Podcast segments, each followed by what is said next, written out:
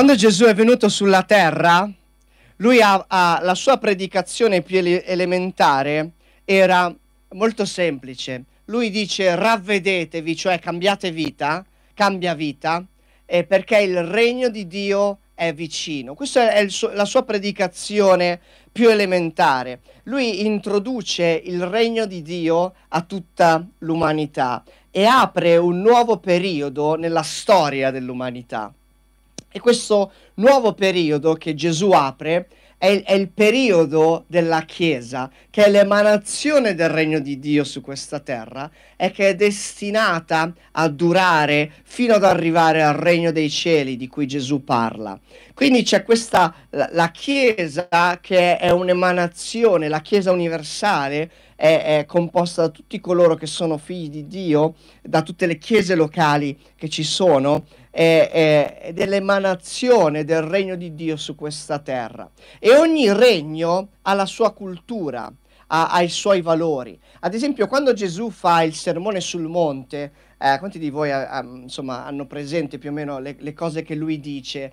eh, fa questo, questo, discorso della montagna, eh, qualcuno lo cita, insomma anche chi non conosce la Bibbia eh, conosce alcune, magari alcune frasi di questo sermone. Eh, lui sta spiegando come funziona questo nuovo regno che lui ha portato sulla terra. Cioè lui sta dicendo questo, questo regno ha dei, dei funzionamenti diversi, no?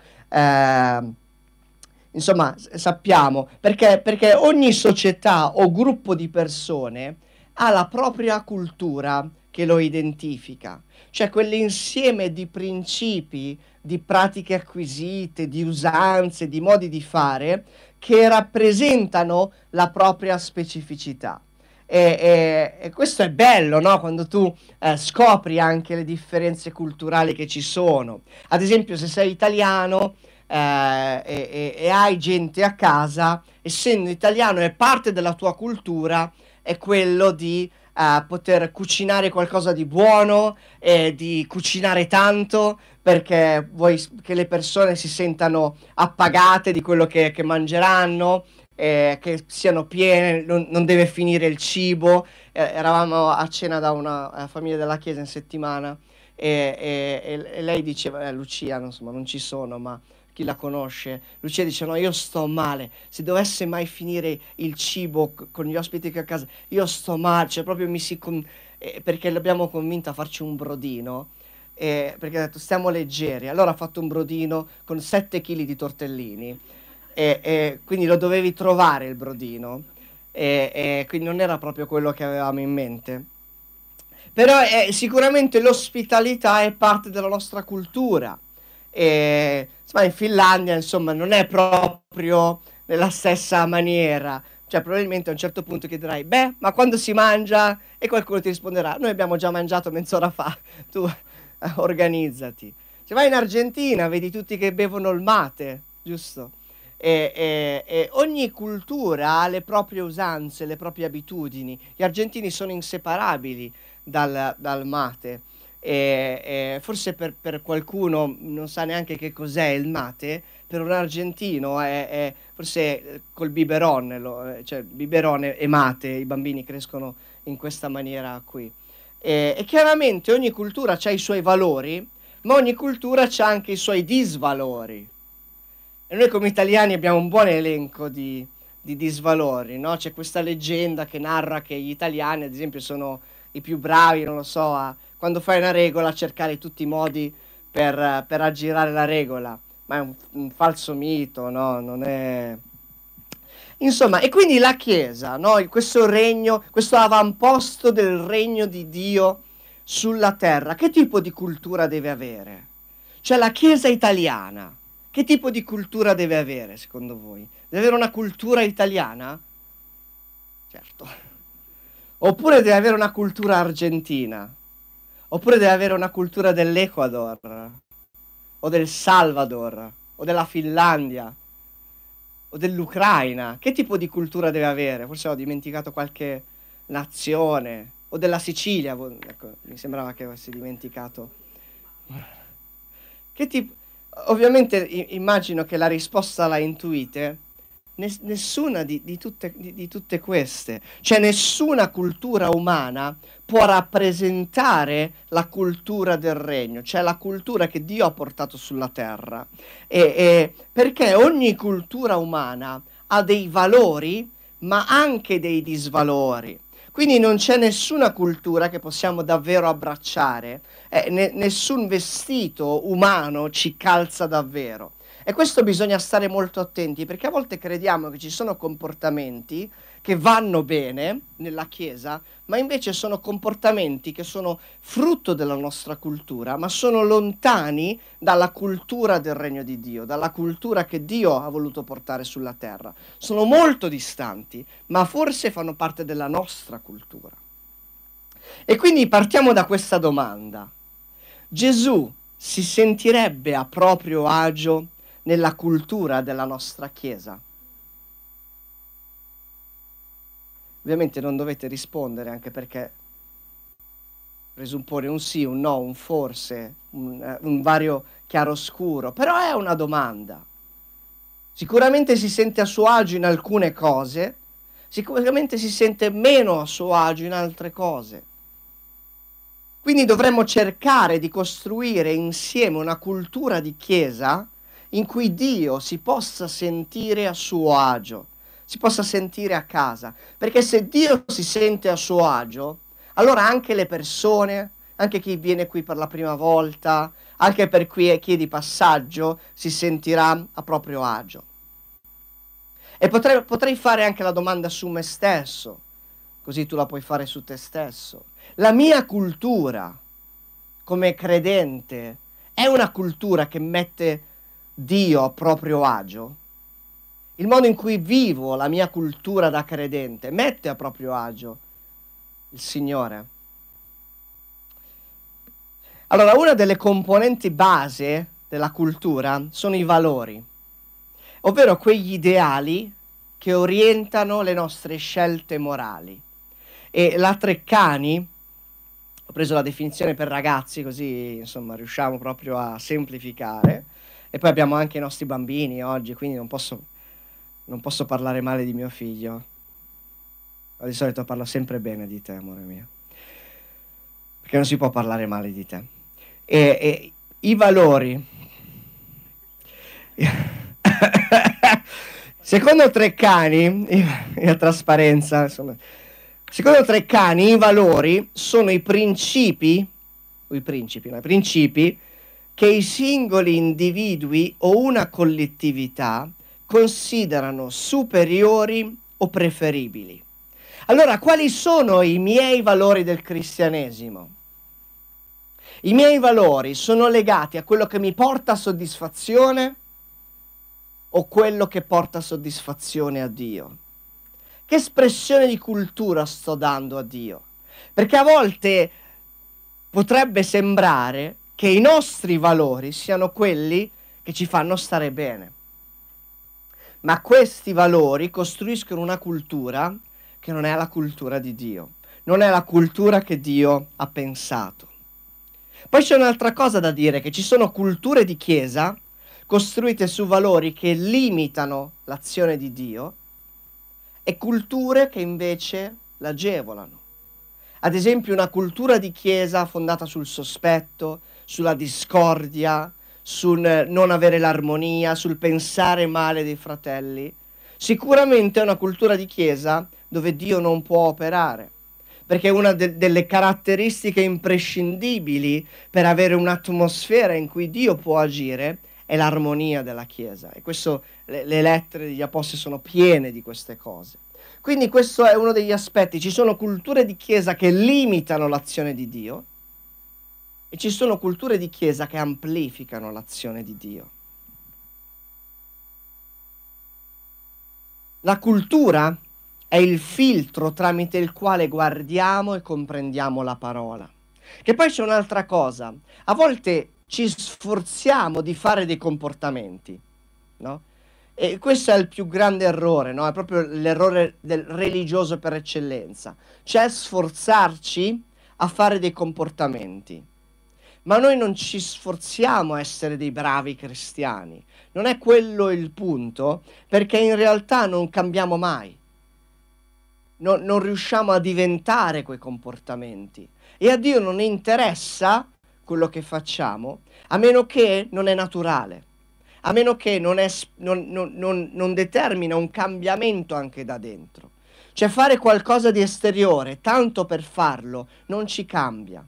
Non possiamo mai cambiare da fuori a dentro, ma possiamo solo cambiare da dentro a fuori. Per quello Gesù ai religiosi diceva siete delle tombe.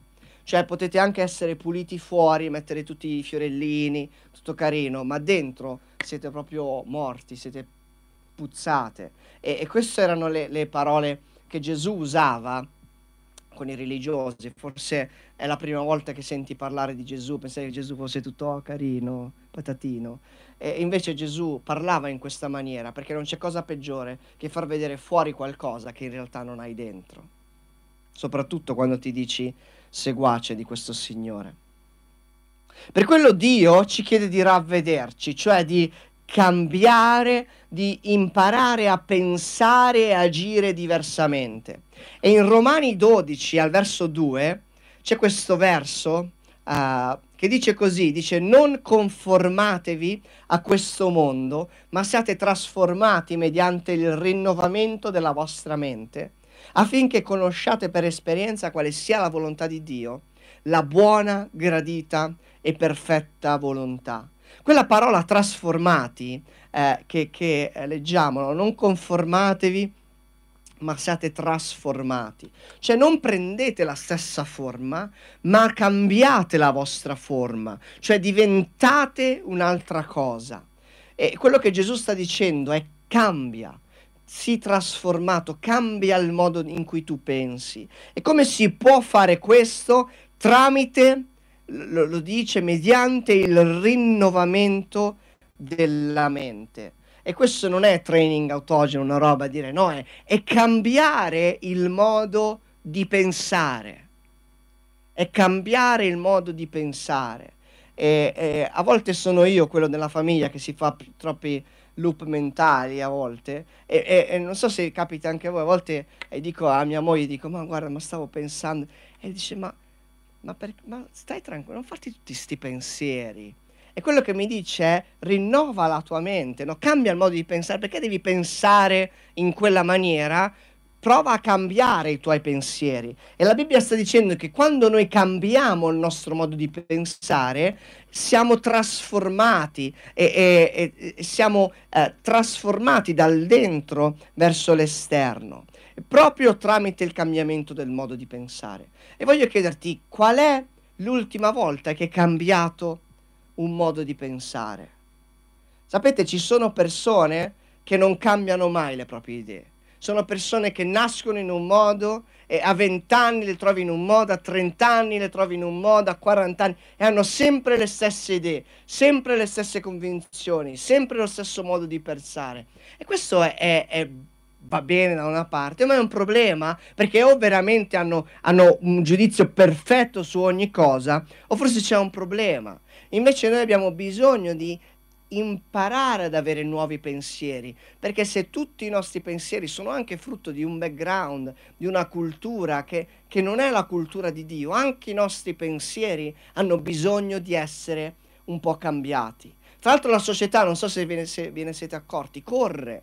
Cioè quello che io pensavo dieci anni fa, non posso pensarlo esattamente anche oggi perché è, sono cambiate tante cose, cambiate, è cambiato il mondo. C'era il, il, l'amministratore delegato di una società di telefoni che, che, produceva dei telefoni che erano leader sul mercato e mi piace questa storia perché per me è molto eh, esemplificativa. BlackBerry, ogni uomo d'affari aveva un BlackBerry che aveva questa tastiera con tutti e tu li vedevi con queste ditine che schiacciavano su questi tastini minuscoli, piccolini, non so se mai hai usato un BlackBerry e un giorno un suo, un suo sviluppatore disse secondo me dobbiamo investire sui touchscreen perché credo che quello sarà il futuro. E lui rispose, no, abbiamo sempre eh, venduto bene, eh, son, abbiamo un prodotto ottimo e, e, vanno bene, la mia idea è che questo è, è, è, il modo migliore per poter eh, usare il telefono, il touchscreen è una moda passeggera. Sì, infatti. Eh, eh, quindi non cambiare è pericoloso, non cambiare è pericoloso. C'è solo una cosa eh, che non cambia mai ed è il cambiamento. La cultura può essere passiva, quindi subita, o può essere attiva e quindi intenzionale. Cioè è impossibile non avere una cultura. E se tu eh, vai a casa di qualcuno della chiesa eh, che non è italiano, tu puoi vedere elementi del, della loro cultura che sono eh, naturali, sono parte del loro background. Così come quando loro eh, sono venuti magari in Italia, se non sono nati, ci sono delle cose che sono nostre. E, e qualcuno, eh, magari vi sarà capitato che, che qualcuno vi abbia mai chiesto, ma voi veramente mangiate sempre pasta?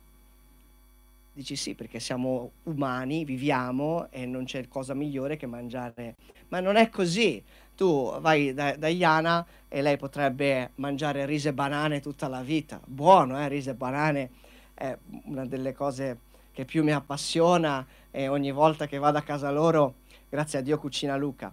Ma, ma, ma però fa cibo, fa la paella, quindi alla fine. Ma, eh, ma è, è questa la nostra cultura, il nostro background culturale è inevitabile. Noi portiamo la nostra cultura, ma è possibile che non siamo consapevoli della nostra cultura. E, e, e, è possibile che siamo inconsapevoli di questo. È possibile che, che viviamo certe cose, abbiamo certi modi di, di comportarci, di vivere, di relazionarci ed è possibile che ne siamo inconsapevoli. Sapete, noi siamo una, una società egoista, siamo una società dove il singolo vale più della collettività e non tutti vivono così. Anzi, mi, mi sorge il dubbio che forse non è proprio un modello sano eh, vivere in, un, in, un, in un, modello, un modello culturale dove il singolo viene prima della collettività. Ci sono tipi di culture in cui il, gruppo, la comunità, la famiglia viene prima del tuo benessere, viene prima del tuo successo, viene prima della tua, della tua individualità, mentre il nostro apice è l'autorealizzarsi. E, e quindi quest- quando tu nasci e, e, cresci, sei immerso in questa cultura, anche se non ne sei consapevole. Ne, ne, diventi, ne puoi diventare consapevole e quando ne diventi consapevole allora puoi lavorarci, no? Eh, qual- qualcuno dice, insomma, che finché non sei consapevole di qualcosa non puoi farci niente. E, e questo eh, chi fa, ha mai fatto una, qualche consulenza con uno psicologo, con un counselor, penso è uno uh, del, dei punti cardine, no? Finché non, non, non ammetti qualcosa, non lo riconosci, possiamo parlare di tutto, ma non servirà a nulla, perché finché non, non lo realizzi non potrai agire. Ad esempio, quando noi parliamo che eh, nella cultura della Chiesa noi abbiamo una cultura che perdona, cioè noi come Chiesa noi perdoniamo le persone, eh, sì, anche quando ci hanno fatto dei torti, no? perché a volte c'è la cosa, no, ma io perdono tutti, basta che non mi fanno niente e poi li perdono. No, è proprio il contrario, cioè, quando ti fanno qualcosa anche di brutto poi le perdoni. E, e, e siamo consapevoli che siamo in, in una cultura della società che invece è una cultura diversa. Eh, io ti, ti, voglio bene finché non mi fai uno sgarro. Quando mi fai uno sgarro ti metto una croce sopra e per me non esisti più. Cioè, la, anzi, magari te la faccio anche pagare e, e, e comunque non, non, mi fiderò mai più di te. E noi siamo, siamo in una cultura del perdono. Ci rendiamo conto che è una cultura diversa dalla cultura della società in cui siamo. E questo è un rispecchiare sulla terra la cultura del regno. E questo lo possiamo fare solo in modo intenzionale. Perché forse lo sapevate già eh, se no vi do questa rivelazione non è divertente perdonare cioè non è proprio umano perdonare non è che proprio mi viene una voglia quando qualcuno mi ha fatto un torto di dire oh stamattina ho una voglia di perdonarlo e, è veramente, guarda, mi ha, mi ha fregato il posto di lavoro che io aspettavo tutta la vita eh, proprio mi ha calpestato, mi è stato vicino in tutti questi anni e poi mi ha soffiato quella promozione, ho una voglia di perdonarlo e dirgli che fa niente, io lo perdono perché il Signore mi ha perdonato. No, non è proprio umano, è un, un'azione intenzionale che noi facciamo. E noi in questo siamo un po' come la luna, no come luna, ma, ma noi non brilliamo di luce propria. Sapete, l'uomo, e ultimamente lo stiamo proprio per, per enfatizzare questo concetto lo stiamo proprio dimostrando, l'uomo da parte sua è capace di fare tal- tante di quelle schifezze, di quelle mm, cose tremende, che, che, che, siamo davvero con la capacità di scelta che abbiamo, quando l- il primo uomo ha deciso di voler decidere lui cos'era bene e cos'era male, abbiamo, esercitiamo così tanto questo discernimento che, eh, che siamo capaci di fare del, del male uh, in, impronunciabile, inimmaginabile, atroce, eh, che, che, davvero guardiamo le, le, prossime generazioni, guardiamo questo mondo ed è, ed è, terribile, perché l'uomo da sé non è capace di brillare e, e anche quando brilla non, non, non, in realtà è, è, un, è, un, luccichio, è uno specchietto per le allodole. Ma noi siamo, siamo un po' come la luna, il nostro compito è di, di riflettere una luce più grande, è di, di riflettere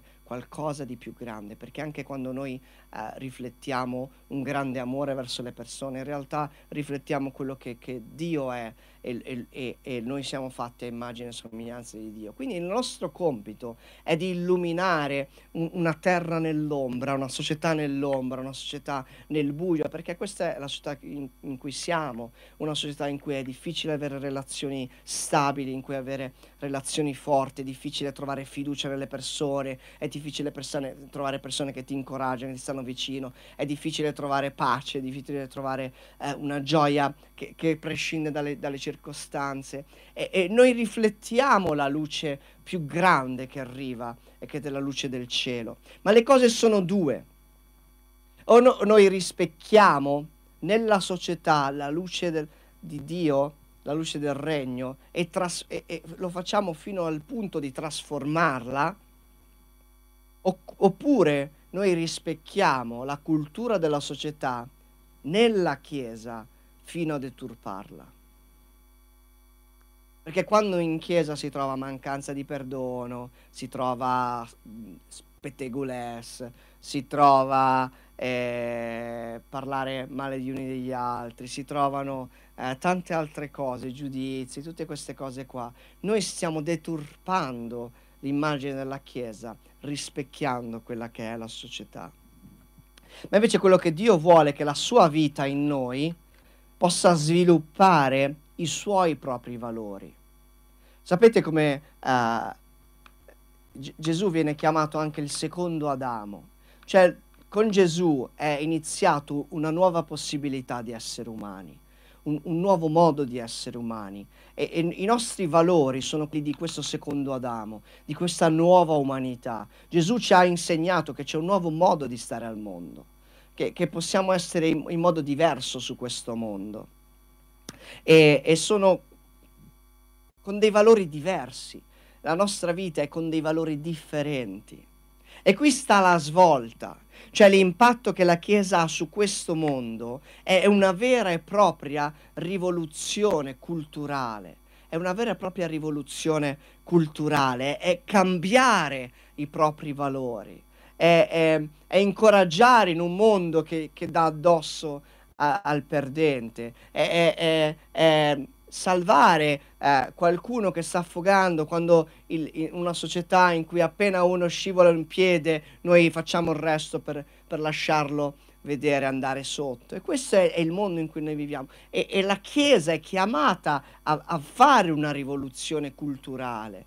E la, la verità è che forse non ce ne rendiamo conto, ma tutta la società ha un, uno schema di cultura abbastanza evidente e, e quello che cui siamo chiamati a fare è una rivoluzione culturale tremenda, fortissima, forse pari a quella che la società ha fatto negli anni 60 e 70, ma ora è compito della Chiesa di, di, cambiare la cultura e di portare la cultura su delle nuove coordinate, su dei nuovi valori, cioè conoscere i valori di Dio e impersonificare i valori di Dio, impersonificare, cioè essere noi quei valori.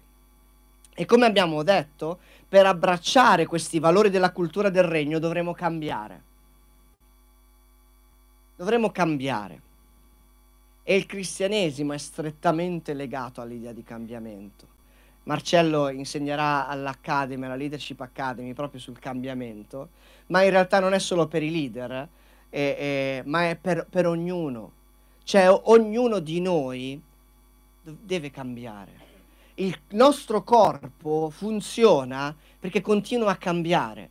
Se, se voi mh, analizzate anche banalmente come funziona la pelle, come funziona il sangue, come cioè le, le cellule, c'è un processo di cambiamento continuo e noi non siamo, non siamo quelli di prima, continuiamo a cambiare, il cambiamento è inevitabile, forse non ci piace, perché non è che siamo entusiasti quando dobbiamo cambiare, no? Eh, in ogni, non so se, insomma, sia che tu sei uh, dipendente, che sei uh, imprenditore, però una delle cose, quando c'è un cambiamento al lavoro, eh, io ho diversi colleghi, insomma, che sono eh, un po' meno giovani di me, magari sui 60 anni, visto che bravo. Eh, quindi eh, sono... Eh, e quando c'è un cambiamento nelle procedure informatiche, eh, ti, ti, sembra tipo un'insorruzione popolare.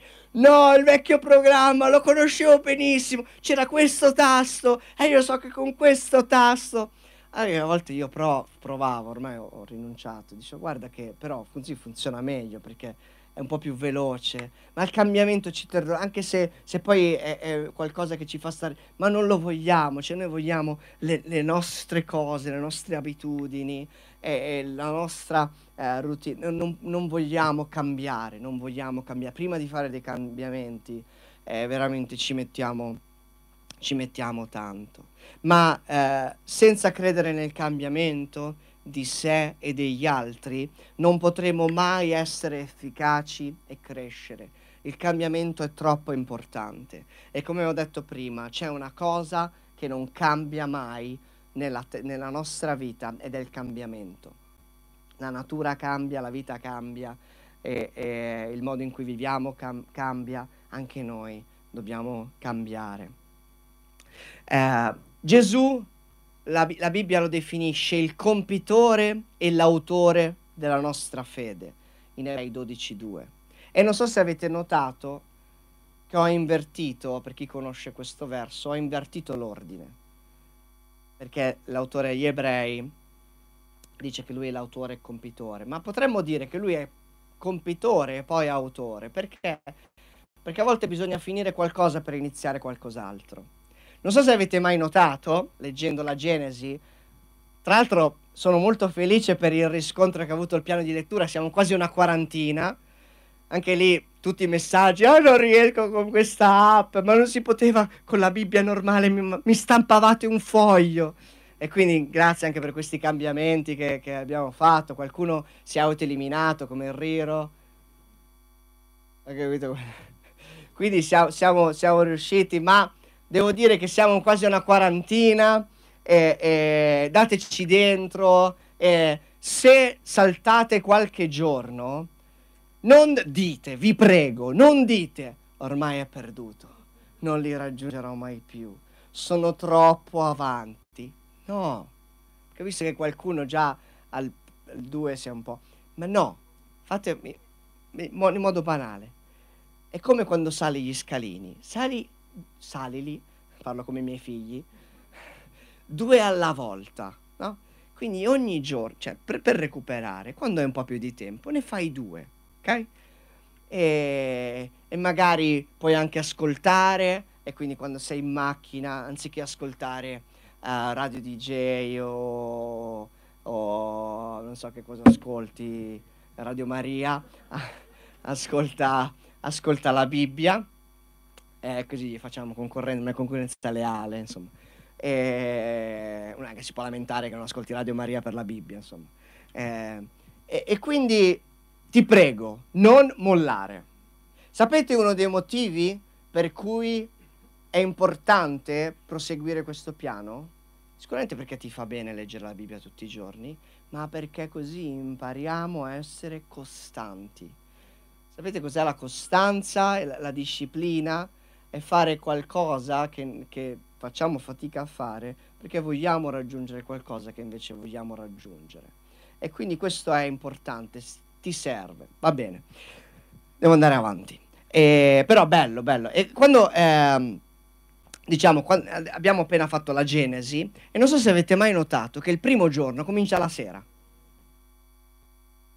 E fu sera e fu mattina. E quindi è come se qualcosa non può iniziare se qualcos'altro prima non è finito. E questo è un messaggio che troviamo trasversalmente alla Bibbia. Quando noi eh, facciamo il corso prematrimoniale per, per, per uh, gli sposi, una delle cose che diciamo è guarda, prima di iniziare una nuova famiglia, devi chiudere quella precedente.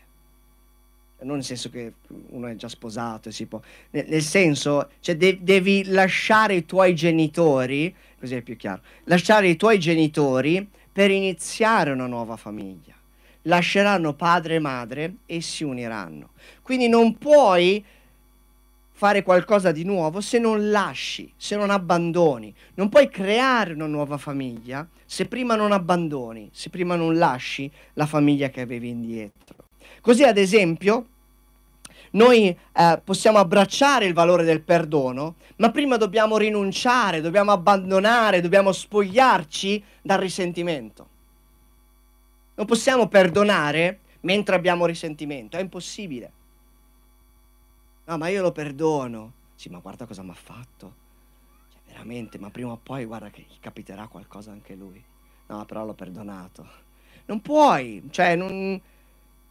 Possiamo abbracciare la generosità, ma prima dobbiamo rinunciare, abbandonare, spogliarci da ogni avarizia.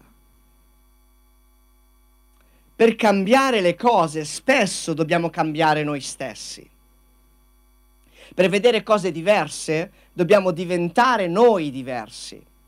Quando Gesù dice a Nicodemo e dice guarda, se tu vuoi vedere il regno dei cieli, devi cambiare tu, devi nascere di nuovo, devi diventare qualcosa di differente, perché noi, e qua è, è un, una cosa preziosa, è un segreto che la, la parola ci rivela, noi non vediamo le cose per come sono davvero noi le vediamo con gli occhiali di chi siamo noi stessi.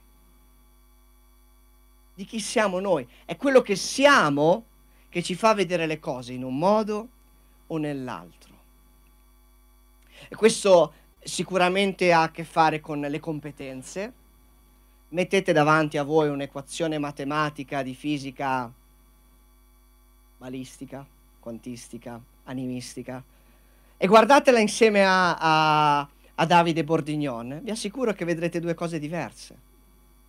Cioè voi vedrete delle cose che non hanno senso e lui inizierà già a lavorare. Ma pensate anche alle dodici spie, a un certo punto il popolo Israele vuole entrare in questa terra e ne manda dodici, dice, ed erano i dodici migliori, pensa agli altri, dice andate a vedere un po' com'è questo, questo territorio. E dieci guardano tutte le, le, le cose che non funzionavano perché si sentivano piccoli, dicono ma è impossibile entrare lì. E due invece credevano di potercela fare, avevano un rapporto solido col Signore. E quindi noi non vediamo le cose per come sono davvero, ma noi abbiamo degli occhiali che è quello che noi ci sentiamo, che è il nostro valore, quello che, che, che è la nostra percezione di noi stessi, è il modo in cui noi ci percepiamo. Quindi se non cambia questo, se non cambiamo in questo, se non cambiano i nostri valori, noi non riusciremo a vedere la realtà in modo diverso.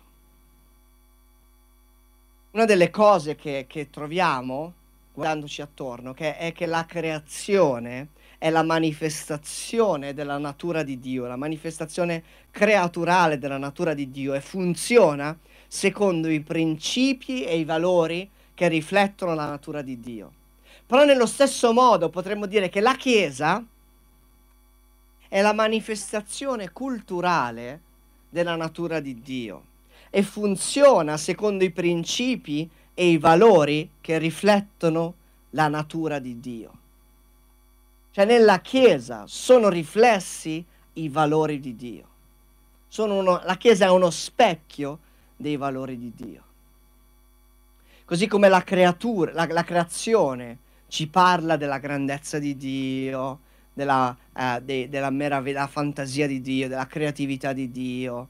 Ci racconta la creazione un sacco di cose riguardo a chi Dio è.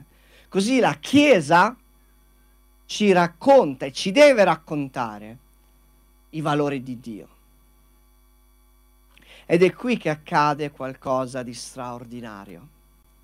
Cioè che quando tu conosci i valori di Dio, quando vivi i valori di Dio, allora accade che riconosci il valore che c'è nella tua vita. Abbiamo bisogno di riconoscere il valore che c'è in noi. Abbiamo bisogno di riscoprire il valore che c'è in noi. Siamo in un mondo dove agli uomini viene dato poco valore. Siamo in, una società dove diamo poco valore alle persone e spesso diamo poco valore a noi stessi. Ma questo è perché viviamo in una società che ha dei riferimenti valoriali sbagliati. Ed è per questo che la parola che ci accompagnerà in questo nuovo anno è proprio valore. E, e puoi mettere, che Stefano era terrorizzato di non spoilerare, di non cambiare locandina, adesso puoi metterla, ti puoi togliere un peso. Valore. Conosci i tuoi valori e riconosci il tuo valore. Perché tu hai valore. Perché tu hai valore. Ma quel valore straordinario lo puoi scoprire solo se conosci quali sono i tuoi valori. Altrimenti non lo afferri, non è reale. Sapete, se, se, se sei in, in, un, in, un, in una società in cui non si usa l'oro come bene prezioso, tu puoi avere anche una, una casa piena d'oro, ma non ha valore, è senza valore. L'unico modo per scoprire il tuo valore come, come donna, come uomo, come ragazzo, come ragazza, come bambino, è scoprire quali sono i valori di Dio, è vivere i valori di Dio, è ricevere i valori di Dio. Quando assumi i valori del regno diventi una persona di valore, una chiesa di valore. E questa società sta letteralmente aspettando di vedere uomini e donne di valore. E, e parlavamo ieri a cena di, di tutto il, il, macello che si sta verificando con, con la Ferragni e, e riflettavamo sul fatto che ormai le persone si aspettano di trovare valore in, in queste persone, in, in, influencer o in comunicatori, ma quello, loro non sono eh, dei benefattori dell'umanità, sono persone che non, si pongono per fare business e per raccontare. Ma perché, ma perché accade questo? Perché le persone sono a, alla ricerca disperata di uomini e donne di valore. Lo dovrebbero trovare in politica. Mi dicono che non si trovi abbastanza. Lo dovrebbero trovare nelle associazioni, lo dovrebbero trovare negli enti no profit, lo dovrebbero trovare, lo, lo cercano sui social, lo cercano, a volte non lo trovano neanche nelle proprie famiglie, ma le persone cercano persone di valore, perché ognuno di noi desidera essere una persona di valore. Dio dice nella sua parola, tu sei prezioso tu hai valore ai miei occhi. Solo che tu non puoi vedere questo valore finché non scopri quali sono i valori di Dio, finché non conosci quali sono i valori di Dio. Siamo in, in una società dove davvero i valori sono tutti sbagliati, tutti strani e, e, e non si capisce uh, e poi continuano a, a cambiare. Ecco, i valori sono una di quelle cose che, che sono dei cardini. Loro sì devono rimanere immutabili, poi noi li, li, possiamo applicare in modi diversi, li dobbiamo applicare in modi diversi, ma loro devono rimanere. E questi valori li studieremo e applicheremo in questo 2024. Infatti la cultura non solo la si insegna, e, e, la insegneremo in questo nuovo anno, insegneremo la cultura del regno di Dio, insegneremo la cultura di Chiesa, ma vi dico una cosa, se, se la insegniamo per un anno non servirà a, a niente, ma dovremo imparare a farla, dovremo imparare ad applicarla, dovremo imparare a vivere questi, a que- vivere questi valori. Dovrai provare a perdonare quella persona che non hai mai perdonato, che ti tieni lì e dici, ah, tu sei sempre lì, e fino alla fine.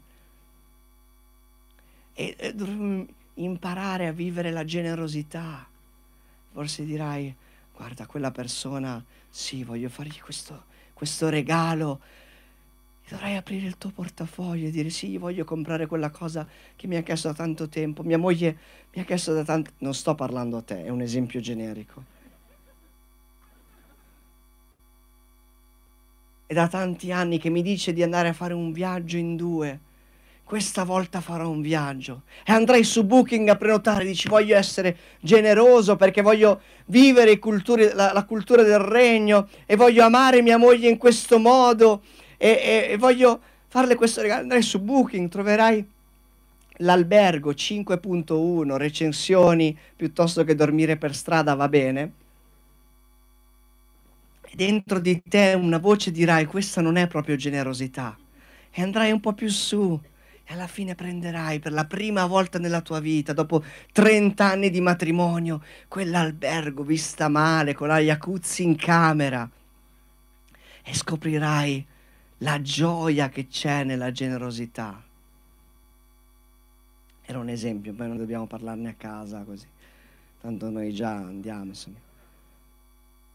È un problema predicare.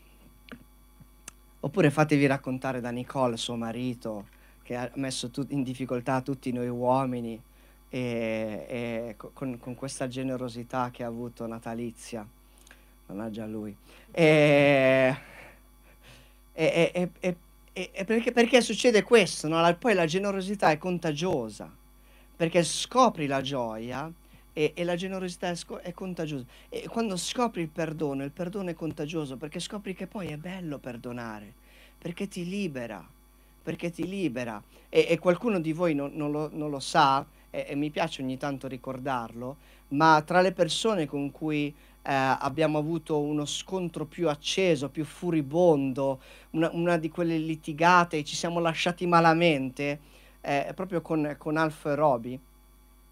E, e, sono le persone con cui ci siamo proprio scornati e loro non volevano che sposassi Miriam e, e ci siamo proprio a ci siamo presi e sono eh, eh, la, la coppia, una delle coppie che sono più preziose, più importanti della nostra vita. Senza di loro saremmo persi letteralmente.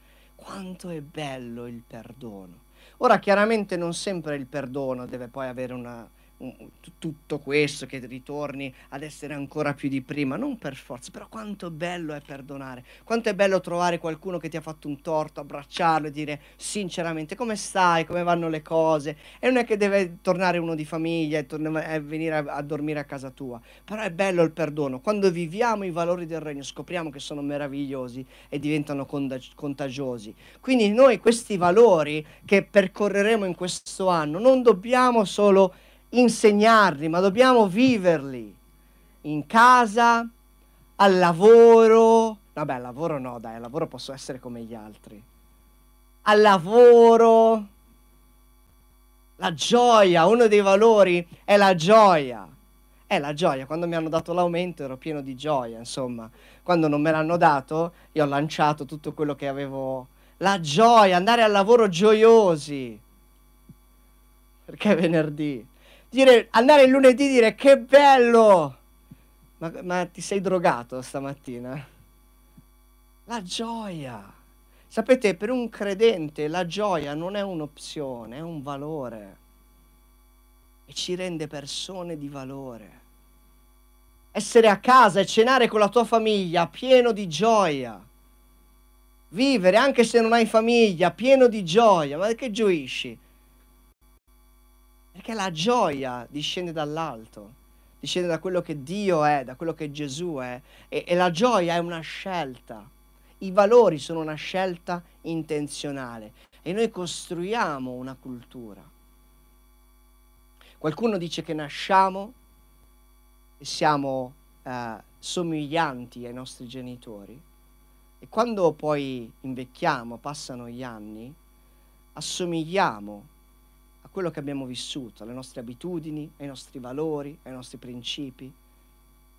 E tu vedi una persona per cui il rancore è un suo valore e glielo leggi in faccia, proprio glielo vedi. Tu vedi una persona per cui la gioia è un valore e glielo vedi in faccia, glielo leggi, perché noi siamo poi leggibili e quindi vogliamo vivere questi valori. Quindi mentre andremo a conoscere questi valori del regno, potremo riconoscere il valore che abbiamo noi come figli di Dio, come emanazioni del cielo su questa terra e ci specchieremo nel cielo, riconosce- e riconosceremo la luce che la nostra vita manifesterà come uomini e donne di valore. E quindi che, che questo anno sia un anno di eh, rivoluzione culturale, un anno di cambiamenti culturali, davvero dove possiamo essere diversi nelle nostre case, essere diversi al lavoro, avere una cultura differente. E ci vuole cambiamento, ci vuole lasciare qualcosa per abbracciare qualcos'altro, però ci lascerà migliori. Sapete, una delle cose più importanti della nostra vita, una delle cose più belle, è finire meglio di come si aveva iniziato. Io vi dico la verità, eh, abbiamo detto quest'anno sono dieci anni di ministero e posso dire di aver raggiunto tutto quello che mi ero prefissato, tutti i desideri, tutti gli obiettivi. No, manco per niente proprio. Avevo altre idee, altri obiettivi, mi ero fatto un altro programma, abbiamo cambiato tantissime cose, alcune le abbiamo cambiate noi, altre ce l'hanno cambiate dei treni merci che ci hanno preso, e, e... però sono grato perché guardo in questi dieci anni e dico, però siamo cresciuti, siamo cresciuti, la Chiesa è cresciuta, siamo diversi da quelli di dieci anni fa. E questa è, la nostra chiamata.